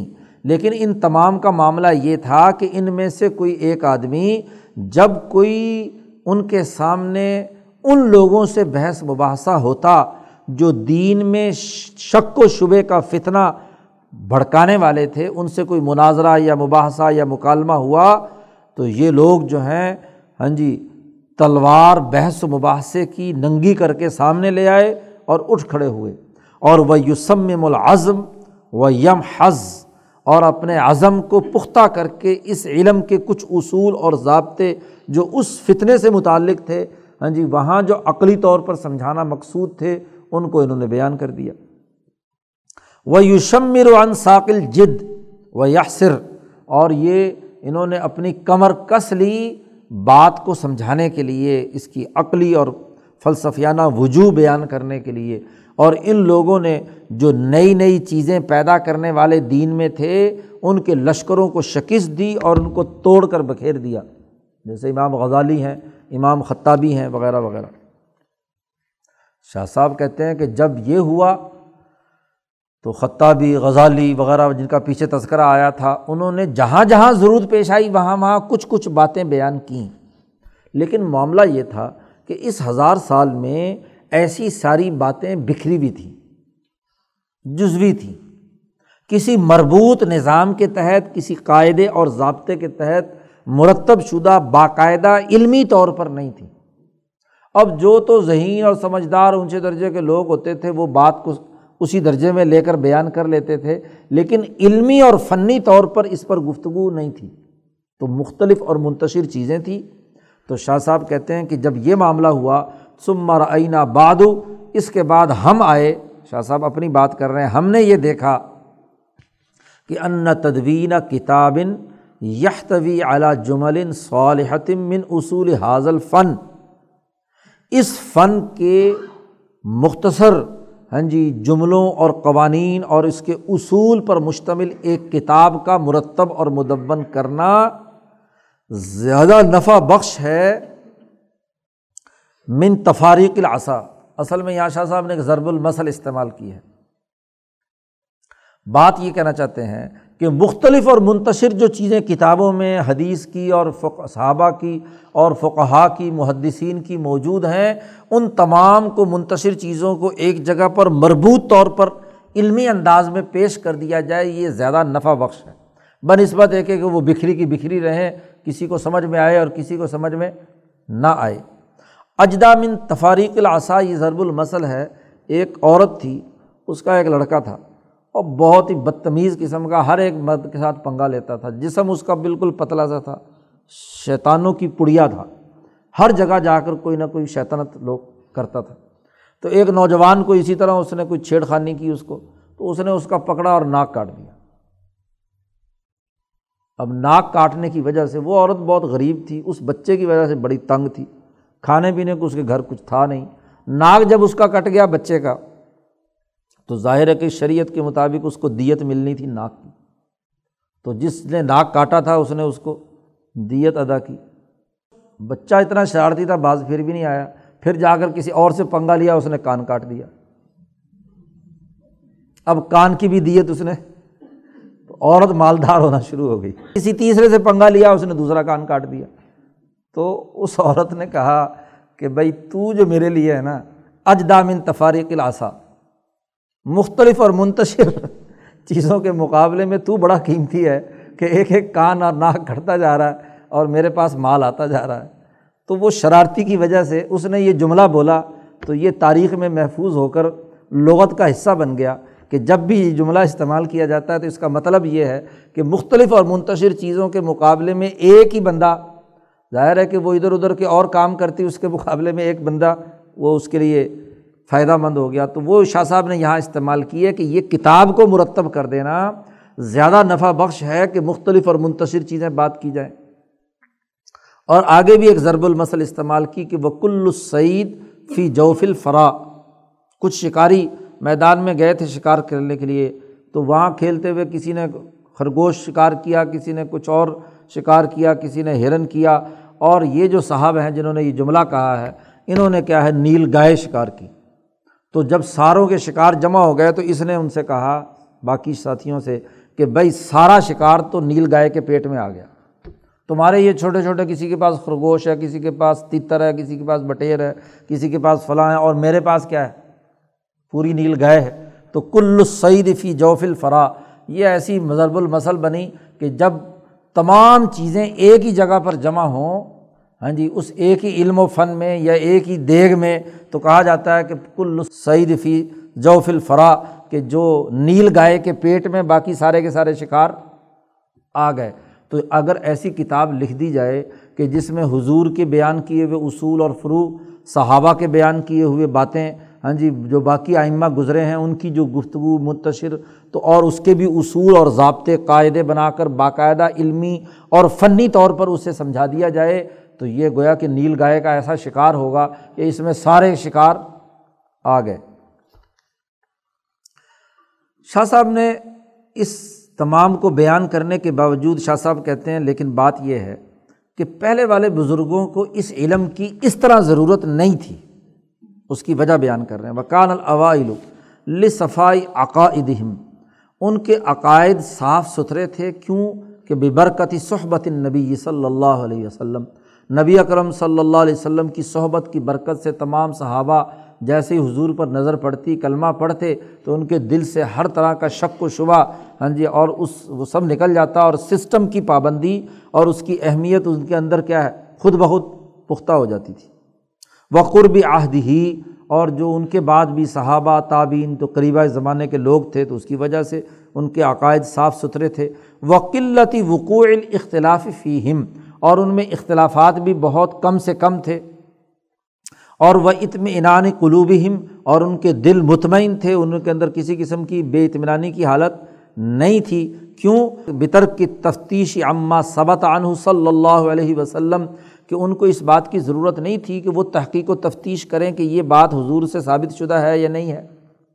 کیونکہ جب وہ انہوں نے خود حضور کو دیکھا یا حضور کے قریب زمانے کے لوگ تھے، تو ان کو ان بات کی ضرورت ہی نہیں ہے کہ وہ اس کی تحقیق و تفتیش کریں۔ آج ایک ہزار سال کے بعد ہمارے لیے تو ضرورت ہے کہ یہ بات جو بیان کی جا رہی ہے واقعتاً حضور کی ہے یا کسی اور نے اپنی طرف سے گھڑ کر کوئی حدیث بیان کر دی ہے۔ وعدم التفاتهم الى تطبیق المنقول بالمعقول، اور ان کو اس بات کی بھی ضرورت نہیں تھی کہ وہ معقول اور منقول کے درمیان تطبیق پیدا کریں، کیونکہ وہ سسٹم کو جب سمجھ گئے تو سسٹم کا جو آرڈر ہے اس پر عمل کرنا ہے بس،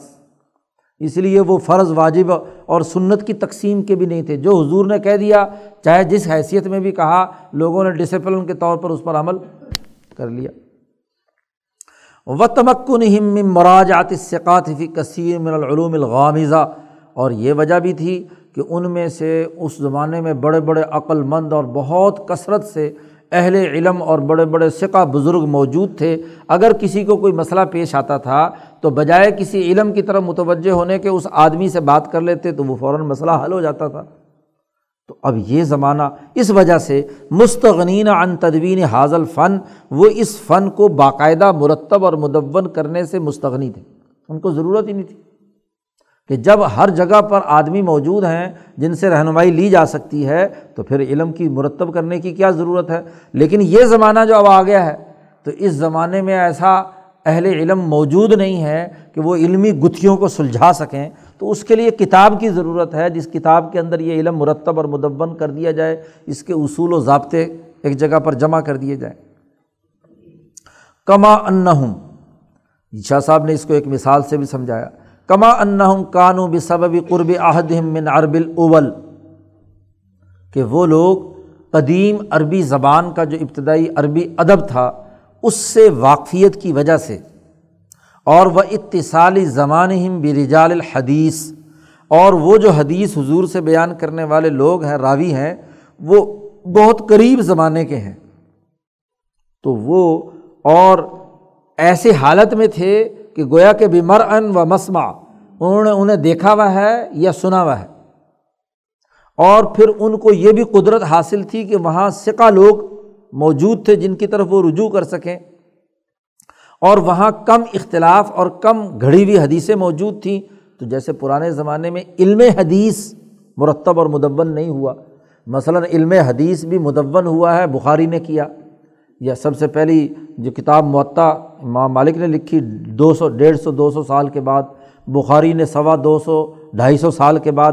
یہ علم حدیث مرتب اور مدون کیا۔ اس کے پھر مشکل جملوں کو سمجھانے کے لیے بھی جو کتابیں لکھی گئیں مشکل الحدیث پر، وہ بھی ڈھائی تین سو سال کے بعد۔ تو پہلے دو سو سال میں کوئی ضرورت اس لیے پیش نہیں آئی کہ زمانہ قریب تھا، عربی جس عربی زبان اور عربی ادب میں حضور نے وہ حدیث کا جملہ بولا تھا، اس عربی کو جاننے والے لوگ موجود تھے، ان کی ادبی اور فصاحت بلاغت ان کے سامنے موجود تھی، تو پہلے زمانے میں اس کی ضرورت ہی نہیں تھی کہ ان حدیثوں کا مطلب اس طریقے سے سمجھا جائے۔ لیکن دو سو سال کے بعد ضرورت پیش آئی کہ بھی اس کا باقاعدہ علم و فن مرتب اور مدون کیا جائے، عربی کے قاعدے اور ضابطے بنائے جائیں، ادب عربی کے باقاعدہ فن کے طور پر وجود میں لایا جائے۔ تو چنانچہ شرح غریب الحدیث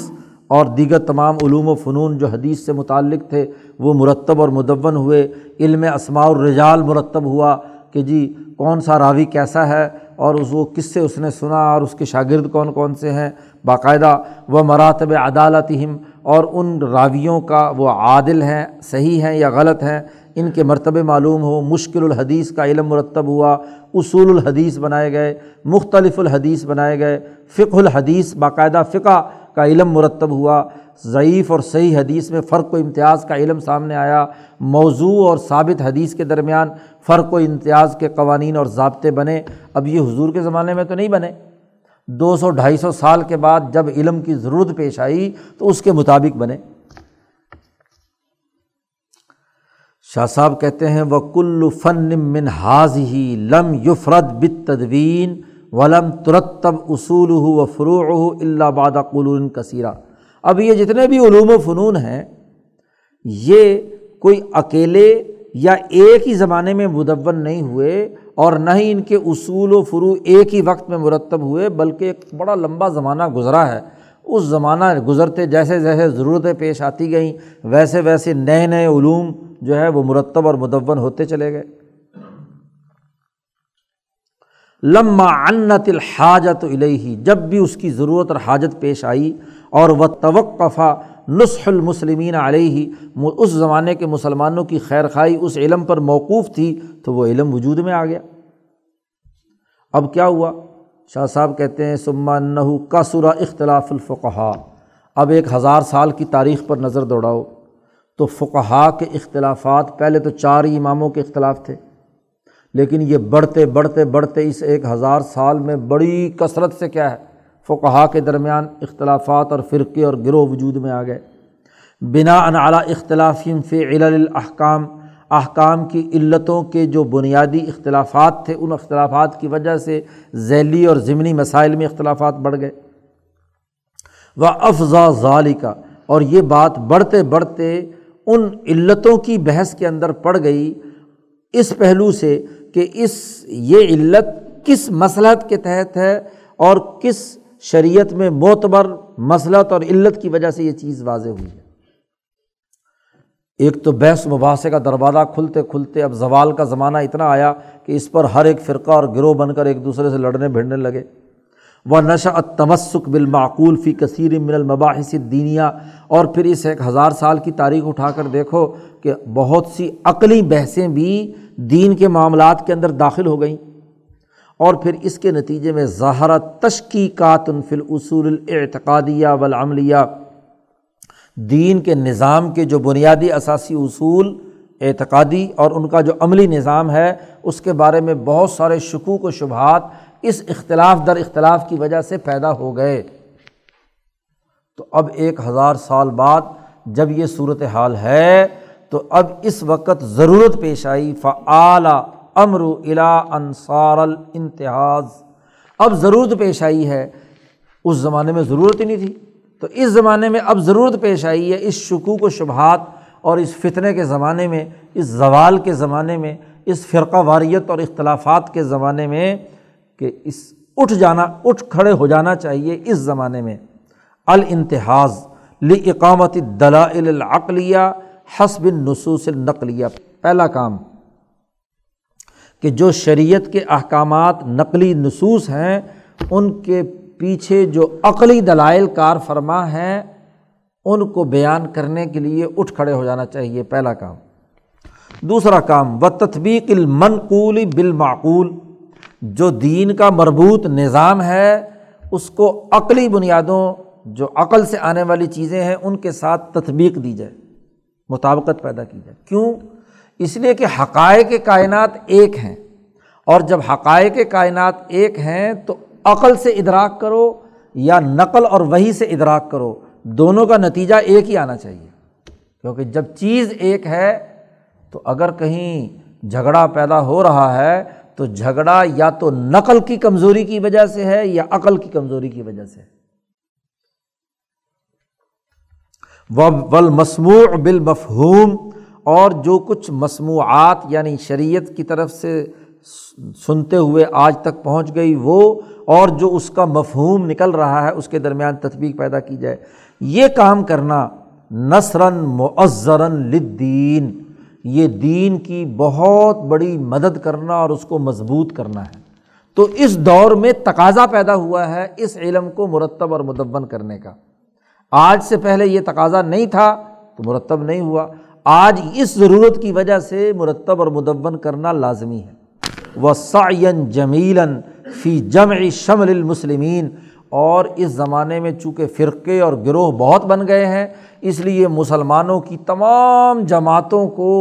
ایک جگہ پر متحد کرنا اور جمع کرنے کی کوشش کرنا یہ اس دور کا سب سے بڑا تقاضا ہے۔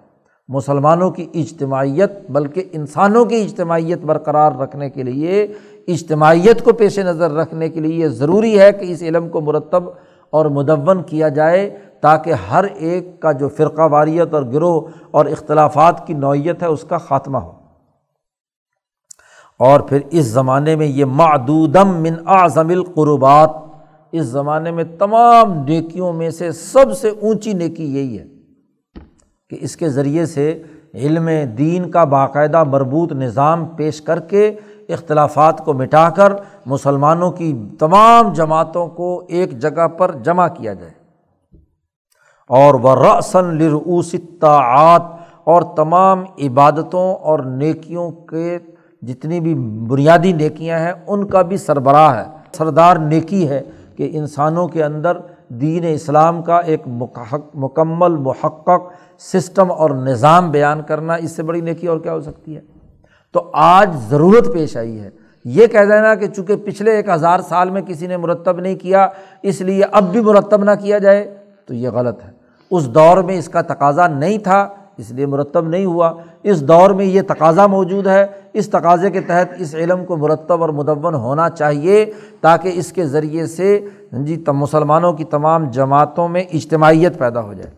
اسی لیے شاہ ولی اللہ صاحب نے نصیحت کی ہے البدور البازغہ کے آخر میں کہ میرے اس فلسفہ و فکر اور علم اسرار الدین کو پڑھنے پڑھانے والے لوگوں، میرے فکر ولی اللہ فکر سے وابستہ ہونے والوں پر لازمی ہے کہ وہ میرے نام پر کوئی فرقہ نہیں بنائیں گے۔ یہ فرقے کو ختم کرنے کے لیے ہے، یہ فرقہ پیدا کرنے کے لیے نہیں ہے۔ آپ اس نظام کو، اس سسٹم کو مربوط طور پر لوگوں کے سامنے بیان کریں گے، جو سمجھ کر مان لے بہت اچھی بات ہے، جو نہ مانے اور وہ کسی اور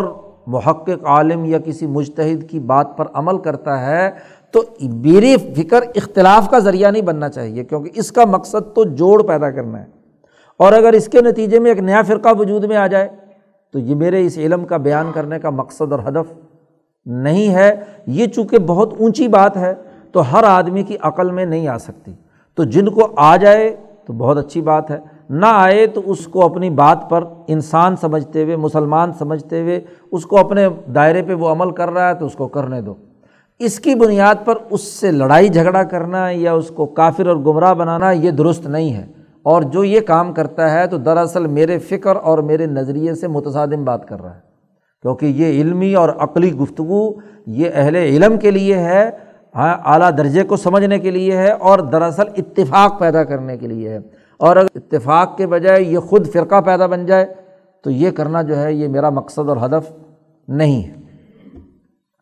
یہاں شاہ صاحب نے ان دو سوالوں کے جوابات دیے ہیں، باقی رہی یہ بات کہ اس علم کے مدون کرنے میں کوئی فائدہ نہیں ہے، تو شاہ صاحب نے آگے تیسرے سوال کا جائزہ لے کر اس کے آگے فوائد بیان کیے ہیں، جو انشاءاللہ آگے پڑھیں پھر پڑھیں گے،